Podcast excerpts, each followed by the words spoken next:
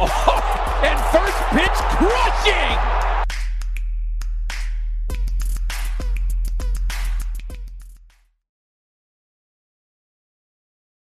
Welcome into another episode of Halos in the Infield with your host Todd Fox and Fernando Mendez, who's not Todd Fox. exactly. And we're here to talk about 2002 World Series champions, your Anaheim Angels of Los Angeles of Western Hemisphere, not named under China's communist regime. But anyway, we're talking about the Angels now. It's a 20th year anniversary, believe it or not, of this team winning the World Series. We would hope that there was peppered in one or two other titles, but I digress. We're here to talk about the season that was. If you missed the previous episode, we broke down the roster, the moves, and everything that led from 2001 to 2002. So now, in this week of reliving the history, we're going to talk about and break down the months that were 2002. Yeah. So if any of us have any memories while we're going through, uh, go ahead and throw them in there. Like I said, I mean, 2002, I was only seven years old.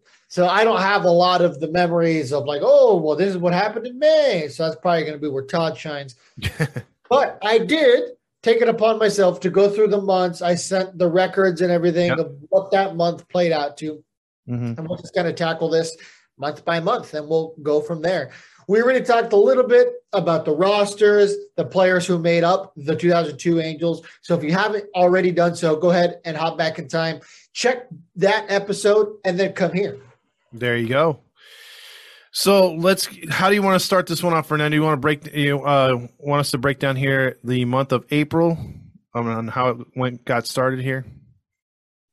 Yeah, yeah, absolutely. So in April, the Angels had, I believe, their only month where they were under 500. They were 11 and 14 mm-hmm. in the month of April. So, what do you remember about the beginning of the 2002 se- uh, season yourself? Uh, back then, I just remember not being too thrilled about the pitching, so so to speak. Um, I wasn't expecting this type of seasons that they actually had, but I was really hyped for the hitting. And out the gates, the very first game, Bartolo Colon versus Jarrod Washburn, it was a complete game by the Cleveland Indians win at at uh, uh, at Cleveland or at home in Anaheim Stadium. They they lost six to nothing. Uh, Bartolo, big sexy, shut them shut them down. Um, very disappointed in that first month of April because uh, they lo- they left a lot of uh, base runners on, and they were just routinely getting beat at one stretch of that month. Yeah, they lost. Uh, they were shut out opening day, right? Mm-hmm. Uh, six six to zero. Yep. And then they came, they came back the next night on the uh, and, and won seven to five before losing uh, six to five the following night. So they were one and two out the gates at home, and then they had to te- travel to Texas, Seattle, Oakland, um, teams that usually kick their butt, and then and they had Texas, Oakland, Seattle. So it's basically outside of playing the Indians, it was just all within division that first month, and the division took it to them for the most part. Yeah, and they also had a six-game losing streak very early on. Within like the first ten games, they were they were losing like crazy. So I would only imagine people were like, "Oh, here we go again," because prior to that, the Angels were not good for quite a while. Yeah, they they uh, they got off to one of their roughest uh, patches in team history. They were six and fourteen, and I think a lot of a lot of you know fans up until just a couple years ago always write off a bad April, and they're always like, "Well, 2002 we were six and 14." You can't emulate what that team did. You know, as we broke down the roster, the teams that went got off into bad Aprils that me and Fernando have been talking about. Um, you know, where the Angels need to get off to a good April to get into a good mojo and stop playing from behind. They didn't have a roster like this one. And this one was magical for several reasons. And that's why they were able to get past that gaping hole in, in April and, and and tough times later in the regular season. But the recent teams where again fans are like, oh, they were six and fourteen, they could they could bounce back. It's always a detriment to any Angel team that hasn't made the postseason. You could just look back to their April and say, you know what, they really got off to a bad start. And towards the end of Scioscia's tenure, like that's what would happen. The Angels would not make the playoffs when they get off to slow starts. Yeah, Roger Laws does it all the time. Whoa, never, don't worry, guys. Hey, don't worry, guys. The Angels were 6 and 12 in 2002, and oh, they won the World Series. but that was before Artie Moreno. Yeah, well, I uh, bought the Angels, and uh, don't worry, guys, we're going to win another championship because I got my scotch. Oh man. That's, that's a new addition, Todd. I'm going to call myself Farturo Mendezzo. That's per- dude. All you need now is that glass with the the sh- uh, the, the the the the noise of the uh, rocks, um, the Yeah. ice going The back ice. and forth. Yeah, yeah. Because Alright. that that's him, dude. That's him. We'll see if we have it in the budget. Well, oh, sorry. We'll see if uh, we have it in the budget. Todd Fox. oh man. Well, they started. Real quick, real quick. You think Artie Moreno is like the kind of guy who like hits on everybody no matter what? Like he thought, like, hey, you uh, foxy lady, how about you give me another uh, old fashioned? He probably does. I think that I think there's a Frank McCourt type of uh, uh, dynamic with him, like where he can probably get away with he, what he wants to because he's so rich, and the wife is like, you know what, I'll I'll be on his arm during the game, but after the game, I've got my 20 year old boy toy, you know, to play, to play with. so I think it's one Right. of those. Let's hope. Uh, let's hope Artie. Well, actually, you know what? Maybe we need Artie to get canceled. Yeah, that may, maybe. I mean, uh, we need to find out if he's uh, racist at all, or I don't know. We'll, we'll have to see. Maybe. Maybe. I mean, we love pay his employees during pandemics. I don't know. It's too bad that's not enough to get him fired, but anyway. yeah, right. we, dig- we digress. When nobody's here arguing that he's an amazing person. Yes, yes. Um, okay. Uh, anything else to add about April? I mean, I know that was a pretty uneventful month for the Angels. Um, the only thing that I'll say is that when they went to six and fourteen, they were shut out by Seattle at Seattle. They turned it around by beating them by a touchdown the next night. They went on to sweep Toronto at home, and then they went to Cleveland and got retribution. They swept them, and before taking another, and they they won uh, nine out of ten basically. So after being six and fourteen, um, you know they they, quickly turned it around, and, and and they were getting back to five hundred really fast. Yeah. Yeah. Uh, I had said in the past that I thought that they didn't get too hot till July, but I mean, they were hot after April. They never really cooled down. Yeah, including they scored on the uh, last day of April uh, against Cleveland. They beat them twenty-one to two. So yeah, and then they scored, and then they beat them seven to two the next night, and eight to nothing the next night. So they were averaging uh, uh, during that winning streak about at least six runs a game. So they were doing really Detroit good. Loss had five RBIs that day on uh, Tuesday, April 30th. Man, Let's see. Uh, DaVanon had four RBIs. Spiezio had three RBIs. I mean, those guys alone were almost the entire offense. Yeah, I mean Jeff DaVanon, dude. Um, that's another guy, uh, a hero that played with them for with the Angels for a while. Um, you know, one of those one of those guys that you, you can't forget. You know, like he was a one of those guys where you, you rooted for him to make the starting lineup when he did. You know, Uh, Ortiz pitched a good game that day too, and then your boy Matt Wise came in for an inning at the very end. There you go. He's like, I'm going to be coaching one day, and he did a good job. I'm, I'm going to coach. Maybe not about baseball, but yeah, and then there was a game too uh, against Cleveland. The ne- the next night they won eight to nothing. Uh, Kevin Appier pitched a shutout. The bullpen did good, and they beat the former Angel Chuck Finley. So, and another former Angel man uh, pitching coach Charles uh, Nagy, he he was in there. He pitched an inning, gave up three runs. So, uh, yeah, they were facing some uh, you know pretty tough. I mean, look, Cleveland's Cleveland's lineup wasn't what it was at the time but you still had Jim Thome, you still had uh, Fryman. Uh, wait a minute, no, that lineup sucks. I was trying to give him some credit. I mean, old old Omar Vizquel. Uh, yeah, they they were missing uh, Albert Belles and players like that. But uh, yeah, they they. But getting into uh, May, uh, what were your thoughts on May?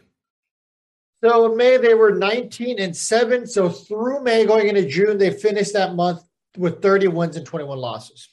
That is really good. Nine games. I mean, think about it, Fernando. How many times have we been like, "Hey, we just wish that they would be 500 at the end of April," and then they're sitting just two months into the season, nine games over. I mean, that's a good feeling, right? As a fan. When was the last time that we could realistically say the Angels were that good? 2014. that's it. No, not even 2014. They didn't really pick up till about July, right? Oh, that's right. Yeah, they had a slow April and May. That's right. Yeah, and then Yeah. June they were kind of average, and yeah, you're right. Uh, July I don't. really started, and then that's when, like, what was it? August when Garrett Richards got hurt? I think so. Yeah, yeah. It's August or September, or he got hurt. It was in Boston. I remember that. Yeah, yeah, running to first base. hmm But that year they had Matt Shoemaker, who at that time was a Rookie of the Year candidate. Yeah, he was breaking out. He was pitching really good. We never That's did a- a 2014 roster deep dive, so We I- should. that's that's an episode for sure. We'll see how long the lockout lasts. Yeah, we might have we might have plenty of deep dives to do if that's the case. Yeah, right. Oh, there you go. We broke we broke the wall on telling people that we were recording this during the lockout. Oops. Our bad. Or Or post. That's what every podcast says when they definitely don't do that. yeah, we We we put out a post. yeah. I'm all yeah. I'll get to that. No, I won't. Yeah, every, like almost every podcast has to do. They're like, "Oh, we'll edit that out." And like, not one time have I ever, obviously, well, at least that I know of, ever edited it out. So Exactly. Exactly. we're raw and uncut here at Hitting. oh, I want to bring up one other game um, uh, in in the month of May. You know, as you mentioned, they were 19 and seven. They beat the Chicago White Sox at the Big A 19 to nothing. Uh, they had an eight run third inning, and they only allowed three hits. Um, Scott Schoeneweis, uh, that was only his second win amongst four losses, but he pitched uh, seven innings strong, no runs, and the Angels only gave up three hits and had 24 hits. Brad boy Fullmer, Brad Fullmer had a great game. yeah, he did. and again, that's one. If you listen to the other episode um, that we had, we were talking a lot about how the Angels had, uh, you know, gotten finally a DH after years of literally striking out on DHs. Uh, Brad Fullmer seemed to really fit that club that year. Yeah, GA had a good game. Lot, a lot of good. Adam Kennedy had a good game. I mean, Tim Salmon got in with the act with uh, two RBIs. And I don't remember this guy, Julio Ramirez, but he had a nice game for the Angels too. I don't remember him. No, I, I do not. But three RBIs. Yeah, right. not bad.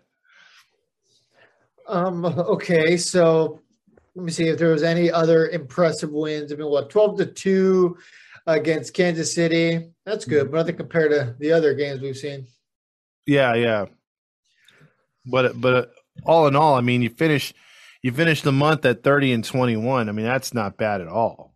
No, nothing to complain about there. And then June, 17 and 12. So yet another winning month. So Mhm. after that, they entered July 47 and 33. yes, So and in that month it was it was it was the interleague games because back then it was like now they play mixture games all year, you know, like and it's not really hey we're having an interleague weekend. Back then it was everyone would play, uh, you know, teams outside of their uh, their uh, their leagues. And this year the the Angels had the Dodgers and then the NL Central.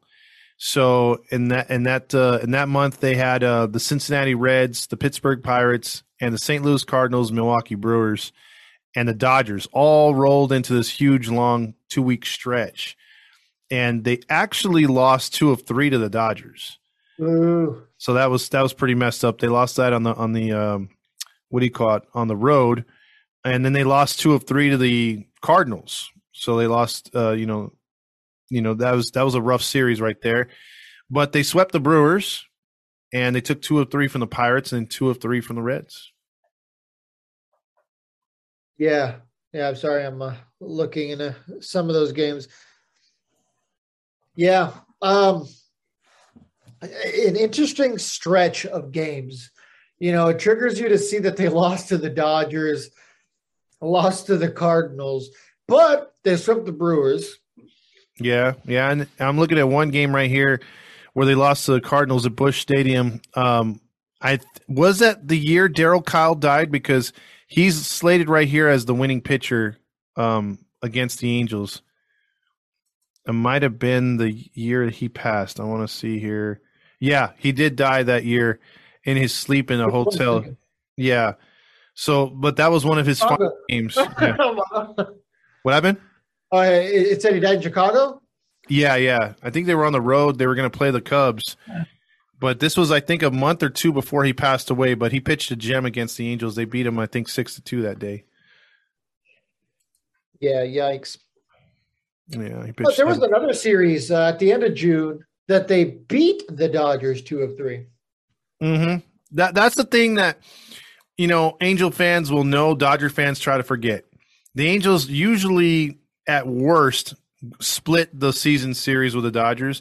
They usually always win it. That's why they have like I think like a 15 games over 500 record against the Dodgers. So they usually all, and it doesn't matter the records. Usually the Angels always just do good here in Anaheim. Maybe take one of three there, or if they're having a real good year, they'll take two of three at Chavez. It's rare when they sweep either side. So, um, yeah, I mean, you can go back here to 2002 are winning 73 to 63 in the freeway series. Oh, it's 10 games. Kind of spring training. Okay, okay. Well, it's 10 games now because remember in 2020, I think we got our cheeks clapped by the Dodgers. That's right. Yeah, they swept us. Yeah. yeah. Well, was twice or how many games was it in 2020? It was like six, wasn't it? It was six. Yeah, they took it to us. Um, I'll yeah. admit that. That was the only time I've ever seen them sweep us. Well, 2020 didn't happen. Oh yeah, you know, yeah, that was pre- pen, the memory pen thing. That was practice, right? Yeah, practice. Talking about practice. Don't talk to me about practice. so again, they finished May strong. Uh, oh no, we're into June. Sorry. Yeah, yeah we're 27 and 33 through June. So going into July, they were 16 and 10. So after July, that put them at 63 and 43. And I think July is when they really started to be considered contenders and not pretenders. I agree. You know, happens all the time where a team gets hot. You know, they're they are hot through the first half. All star game rolls around. Oops, sorry, we are just playing. We suck. Yeah, and that, and that's the thing that scares Angels fans so much because you had the All Star game, and I think it was right after, and you had the threats of a shutdown mid season. And I went to the game right before the 12th hour or the 11th hour when baseball and the collective bargaining agreement they they, they uh, reestablished it. They were able not to avoid the lockout. And I remember going to that game, and they had to over the PA system have to announce several times stop throwing things onto the field because the fans were booing because again, the Angels were really hot at the time, and there was a vibe going around that this team might actually make the postseason. And they didn't want to see what happened in 94 with like the Expos and a lot of other teams that were on record paces. Matt Williams with the Giants. It all go to crap. So, and, and this is, I even remember my dad saying, Boy, if they cancel this season, I've been through a lot, but if they cancel this season, I'm done because they actually look like they want to win this year. Like he was so mad, you know, and uh and I was too. I was angry like, Papa Fox. Yeah, he was super angry. So uh yeah, it was just the next night we found out that the baseball season would resume. So that was really happy days after that. Yeah, clearly. I mean, it led to what up to this point is the only championship in our team's history. Hopefully, we're listening to this in like five years laughing, but yeah, who knows? Exactly. But uh, but yeah, you mentioned it was it was another. Oh, go ahead. Oh, I was gonna say, uh, from what it looks like, July didn't have too many eventful games in the sense of like blowouts.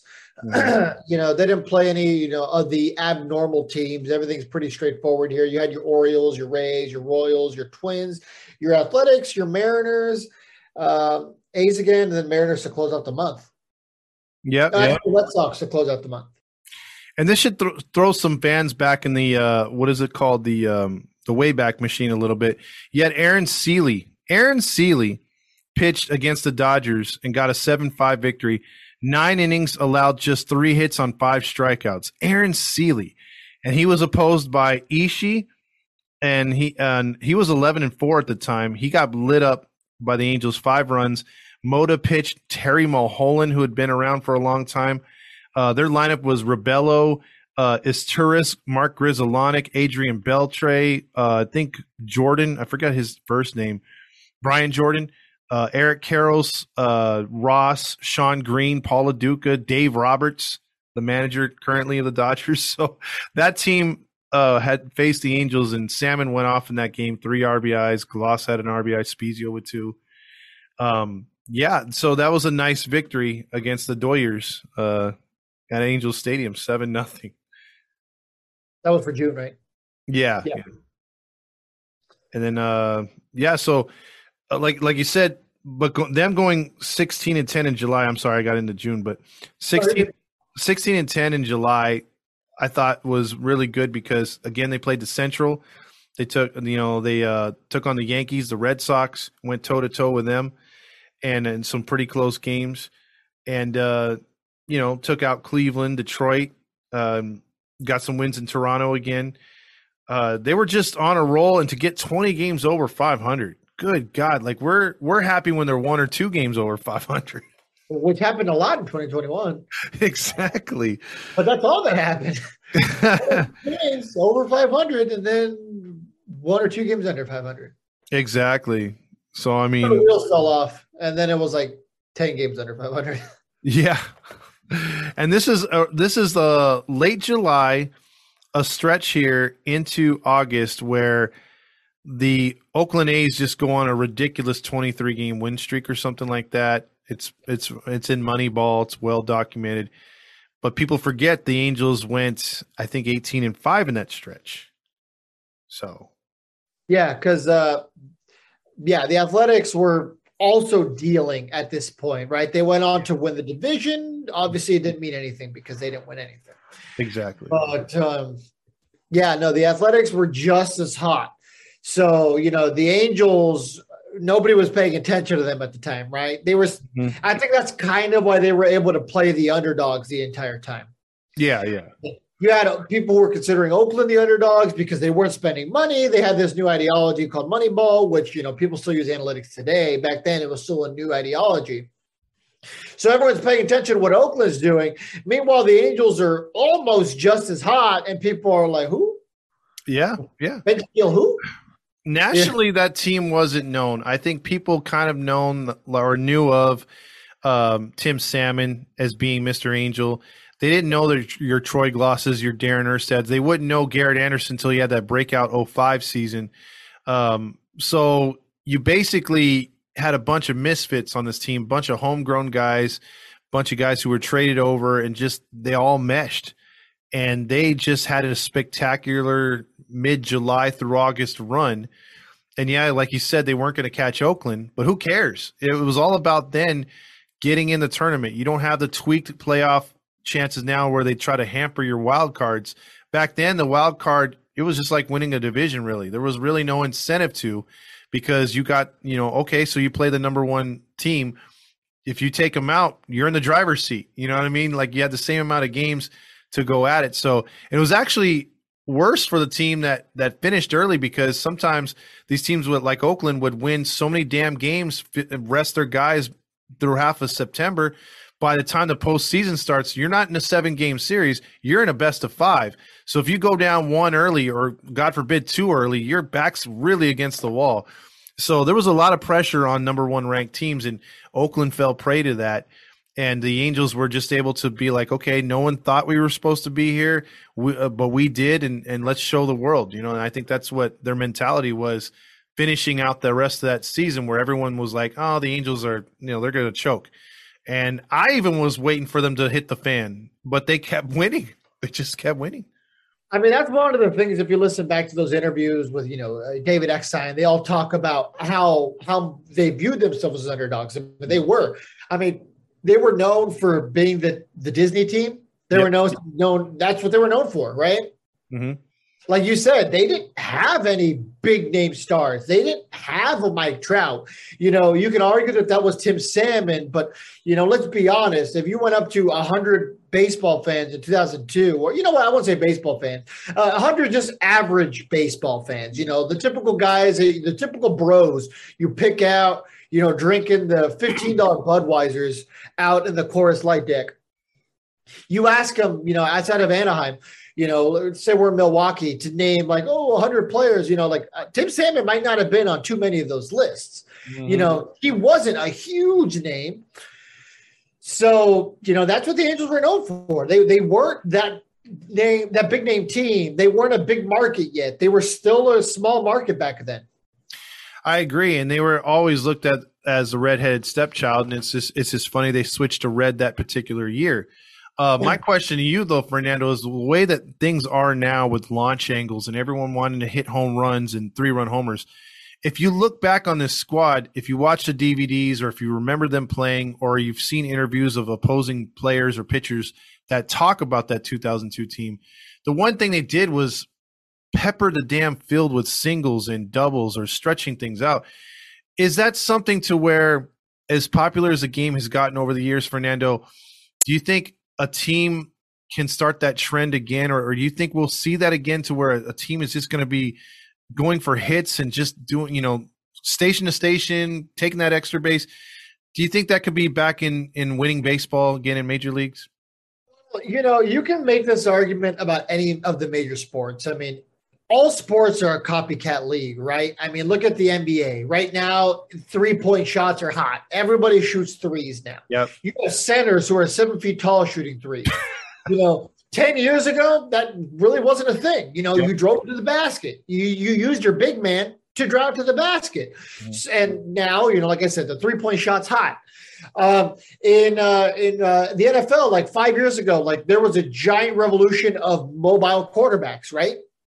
Yeah. right around the, you know the Tim Tebow era. There's a lot of like college guys coming up who they were getting shots, they were getting opportunities. So you know it's a copycat league. Baseball is no different. Right now, launch angle is cool. Home runs are cool. You know, maybe some people would argue that home runs are saving baseball. I think it's more like the league letting kids play that's yeah. saving baseball, not the home run. But you know, we could talk about that some other time. But yeah, I mean, I think it's going to take uh, some time, but I do think that we will go back to a small ball mentality.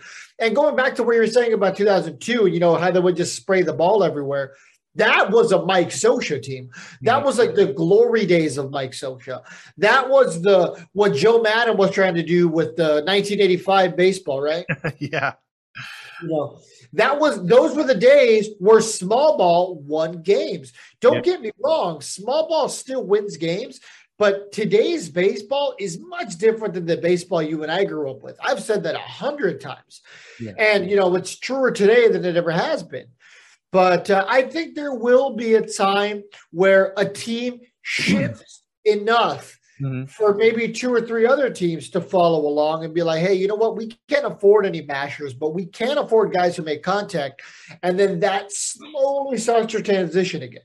You know, we don't have a lot of speed anymore in the game like we used to. So that's part of it.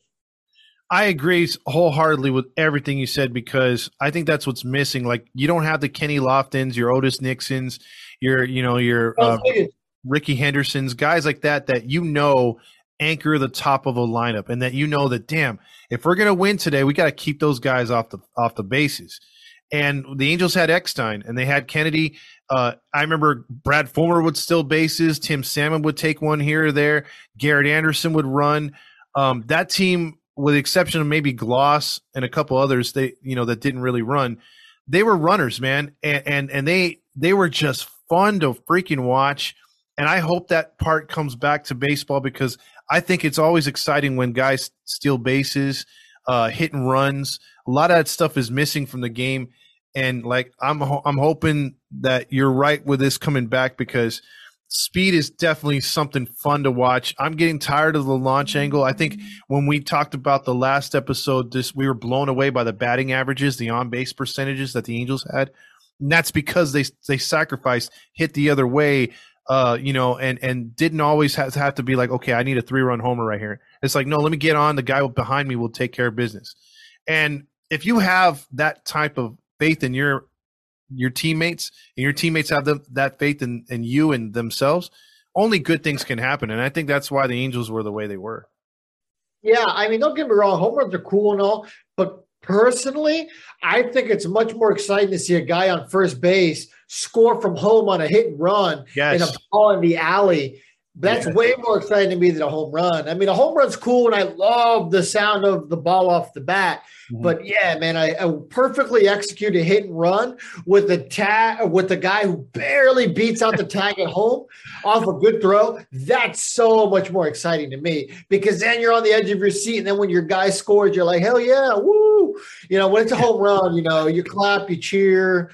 You know, you hear the song, oh, you know, the fireworks. you know, that- that's cool and all, but I love the excitement of those small ball kind of plays. I love guys stealing bases. I love guys being aggressive.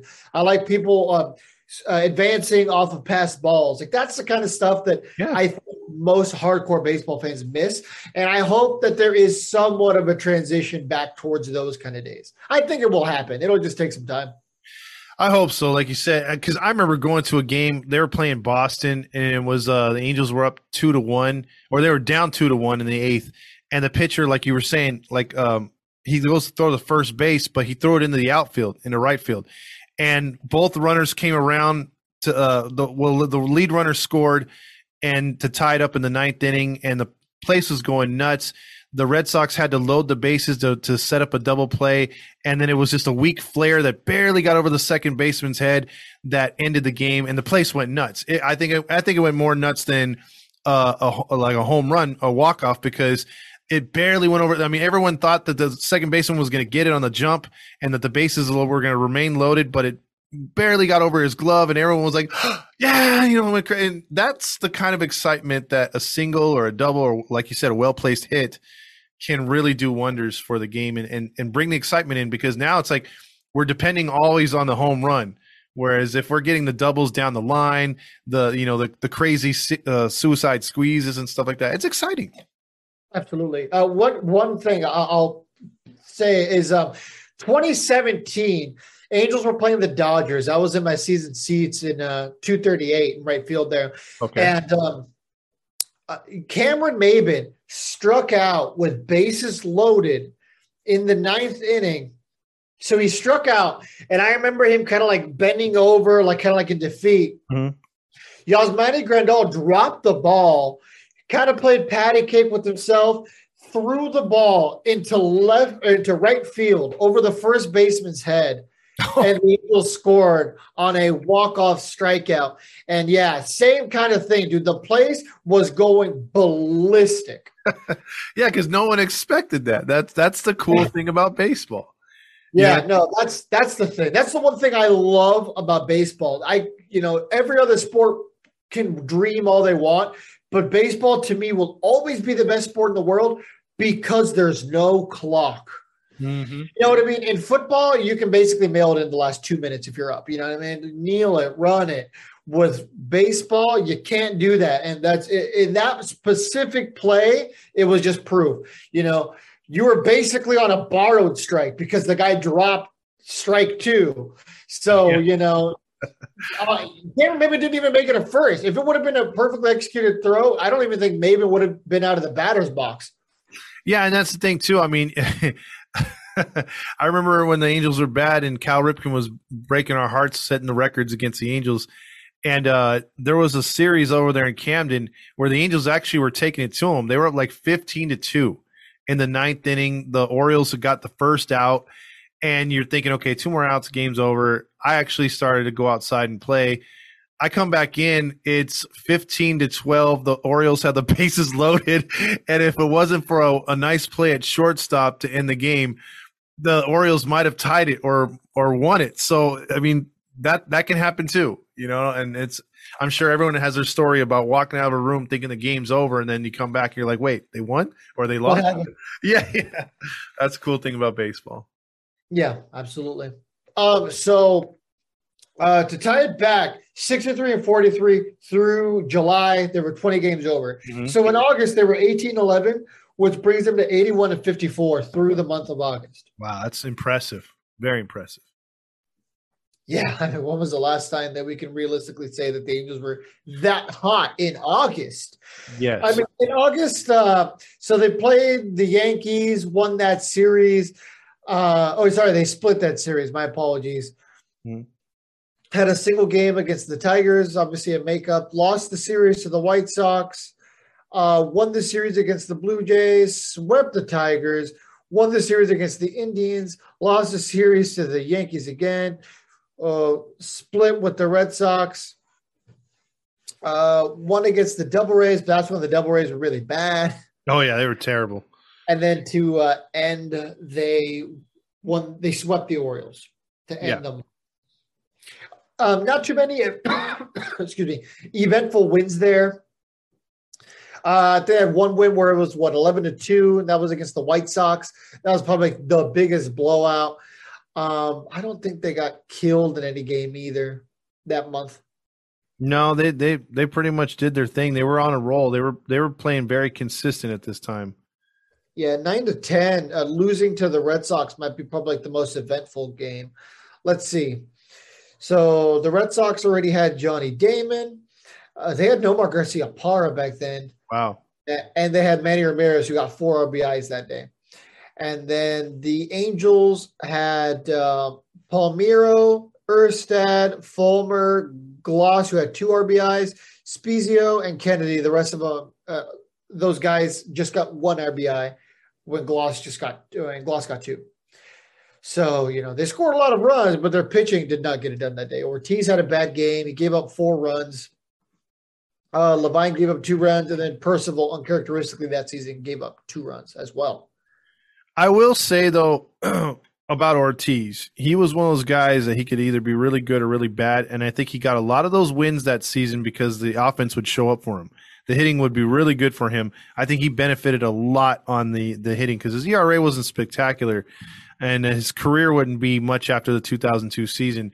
But he was slated as the ace at one point because he was still knocking out the the Dubs. Uh, but but yeah, I remember watching Ortiz. He was like one of those pitchers where you're like, okay, what is it going to be the good Ortiz today, or is it going to be the bad Ortiz? So, So Andrew Heaney situation. yeah, it was. Except except I will say one thing about Ortiz though. Uh, he didn't walk too many guys, but he did give up the long ball a lot. I don't. Did it? Uh, how was Andrew Heaney's walks? Now that I bring that up, I don't know. Oh, he walked a lot of guys because he would throw a lot of. Remember, Heaney would Heaney would have like ninety pitches in like the fourth inning, you know, like or third inning. It was terrible. I, I, know he gave up long balls like it was going out of style, like like he got paid for long balls sometimes. but um, uh, his walks, I don't remember. Let's see. I wonder what he's going to do with the Dodgers this year. Just to just to throw that out there, I wonder if he's going to be anywhere good. So he had 41 walks last year. He had 19 walks in 2020, 30 walks in 2019. 2018, he had 45. So, Yeah, so But he- yeah, a lot of walks. he did throw a lot of pitches though. Good God. Oh yeah, uh, absolutely. Um, okay, so then uh, September. In September, they were 18 and 9, Mm-hmm. Which is insane. And they ended up the season with the 99 and 63 final record, but they didn't win the division. Yep. That, of course, was the Oakland A's, who the A's obviously went on to win the World Series, right? Uh, no. yeah, they didn't get out of the first round. Uh, you look at their lineup at this time too. Um, if you remember any of these guys, you had uh, Bobby Durham, who was a very, uh, very good um, DH slash leadoff dude. You had Ellis. What was his first name here? Uh, Mark Ellis, who was very serviceable as a second baseman there. You had uh, Miguel Tejada in his prime, uh, Eric Chavez in his prime. Jermaine died towards. He was still good, but not at his prime. David Justice not in his prime, but still good. Eric Byrnes, who was good, always an an- uh, angel um, killer. Former Yankee, former Angel, um, uh, Randy Velarde. Uh, you had Long, uh, I think it was T, uh, Terrence Long, who was a, a, a serviceable uh, leadoff guy. He got on and did some things, and you had Hern- Hernandez, and then you had the you had the three headed beast of um, of uh, Hudson Mulder and Zito. Those those guys were a pain in the Angels' ass all year, and and everyone else's too. I mean, they had a fairly decent rotation rotation that year. I'm, I'm trying to look through their winning streak here. So they have a winning streak of what? I think it was 23, wasn't it? No, no, no. The Angels. Oh, the Angels. I think they had like a 10 game winning streak here in September. Yeah. From uh, the 29th of August to about to the 8th of September, the they scored 70 runs oh, in that stretch of games. So yeah. let's look at some of these scores. So, like I said, I, have to split a little bit into August. So, six to one, six to two, nine to zero, nine to three, 10 to two, four to two, 10 to one, six to three, four to two, and six to two. 70 runs. Wow. during that stretch of games. That's that impressive. Bonkers. It's not even the fact that it's like a lot of runs. Like their pitching was pretty decent during that stretch too. Well, look at, at, at after September 9th, they lost to Oakland two to one. They went back on a, a six game winning streak where they were pummeling people. They were scoring. They went five to five to two, six to five, seven to six, three to two, eight to six, 13 to four. You know, they were scoring runs, dude. Yeah, it, the only little snag there they hit was against the Mariners and the Rangers. Mm-hmm. Mm-hmm. What, four straight losses. Yeah. Yeah, that was towards the end. I think.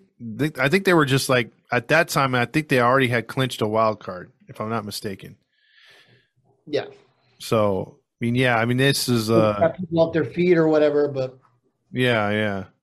I mean, it was it was a wonderful season. You know that I remember. It was just I that was the first time me as a fan watching the team, the Angels actually celebrating anything. Because, you know, again, I started watching in 86.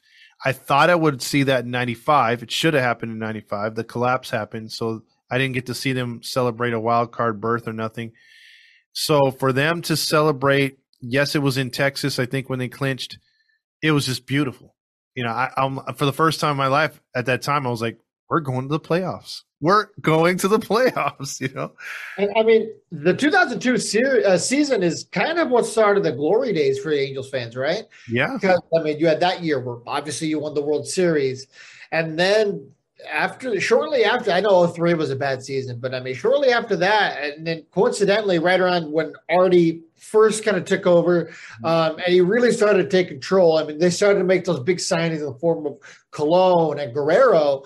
Uh, the Angels were very relevant for the next, you know, half decade, half decade. Yeah, well, I think it was almost a decade. They were they were winning consistently, uh, you know, eighty to ninety games and sometimes more. So uh, that was a definite time, a great time to be an Angel fan.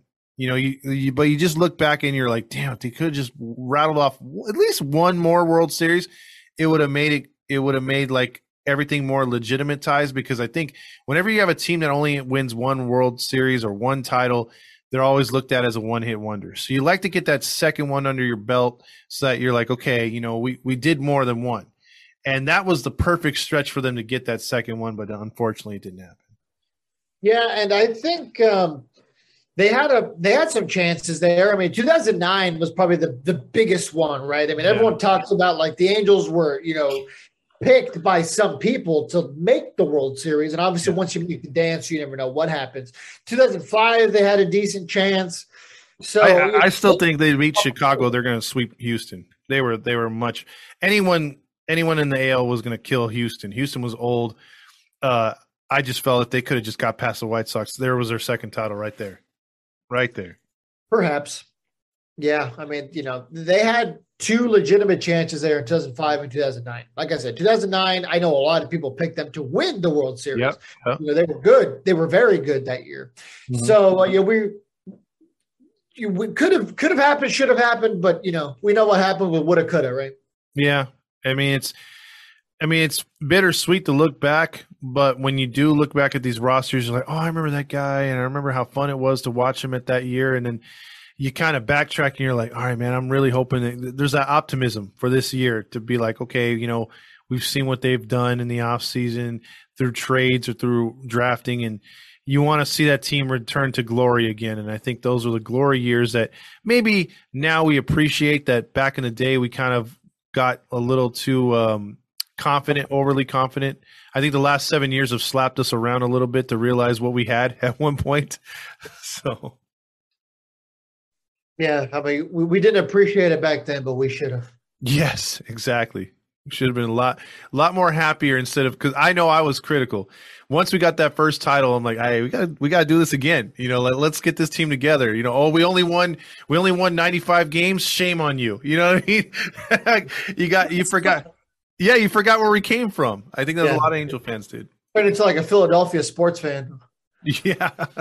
Man, like you always hear about Philly sports fans being like harsh, and then like I went to a 76ers game and like they were legitimately booing the players off the court because they lost by like 20, uh, 20 points. it was pretty funny. well, it's the same fan base that boos Santa, so I wouldn't I wouldn't uh, expect any less. For the... Yeah, well, they didn't get anything for Christmas. That's why. that's true. All they got was Bryce Harper and overpriced jerseys, and those pinstri- pinstripes that Randy loves so much. Yeah. don't get him started on pinstripes. Do not. Do not. Randy triggered.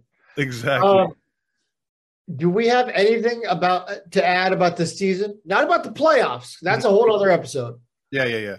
Uh, I'll just say that there was a couple uh, standouts. I think I talked about on the roster that was kind of weird that they did not make the playoff roster. But I know Aaron Sele had a little bit of injury problem, but they never gave him a shot uh, he was always on the bench, being the rah rah guy.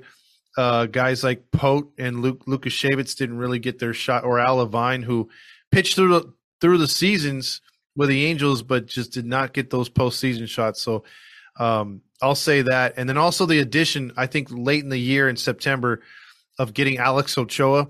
I thought he was awesome for relieving a guy like uh, Salmon, who they ha- he already had a lot of miles on his career in, right field so they would plug Ochoa in late in games in right field or in uh, left field for Anderson, and he always seemed to make really good plays. He was a good pinch runner, uh, not too much with a bat, but I I like the dude as uh, he was uh, Figgins before Figgins, and uh, I thought he did a real good job in the outfield. I thought he was a key addition. So that's that's one of the things I remember about late in the year. Alex Alex Ochoa. So that Figgins could run, huh?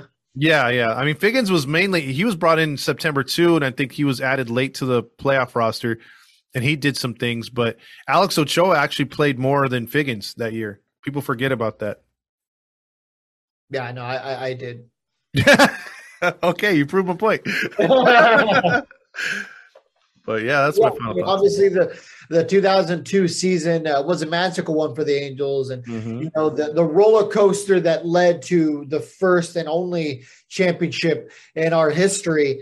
Uh, you know, proves to be timeless, right? I mean, that's why we can sit around and have these conversations where people sit back and remember where they were, or you know, stories they've heard from others, and you know that's why it, it sucks for me. You know, like I said, I was seven, so a lot of these things I've lived through videos and like you know DVDs and YouTube specials and things like that. I don't remember much, so it's cool to always hear these experiences from from fans that do remember because they were older. Yeah, yeah, exactly. So, so it, yeah, hopefully, uh, hopefully we can get the newer newer memories here coming up. Yeah, right. God, just make a playoff game. Just make a playoff game. That's all I ask. exactly. All right. Well, anything before we wrap up this one? Uh, yeah, just I'm looking forward to our postseason coverage. Um, you know, uh, talking about the Yankee series and what transpired in that first round for maybe both leagues, and then we'll maybe talk about uh the clinching series against the Twins, and then the World Series is what I think everyone's waiting for. And what do we got in store for that? If you want to let them know and remind the fans again about the World Series stuff.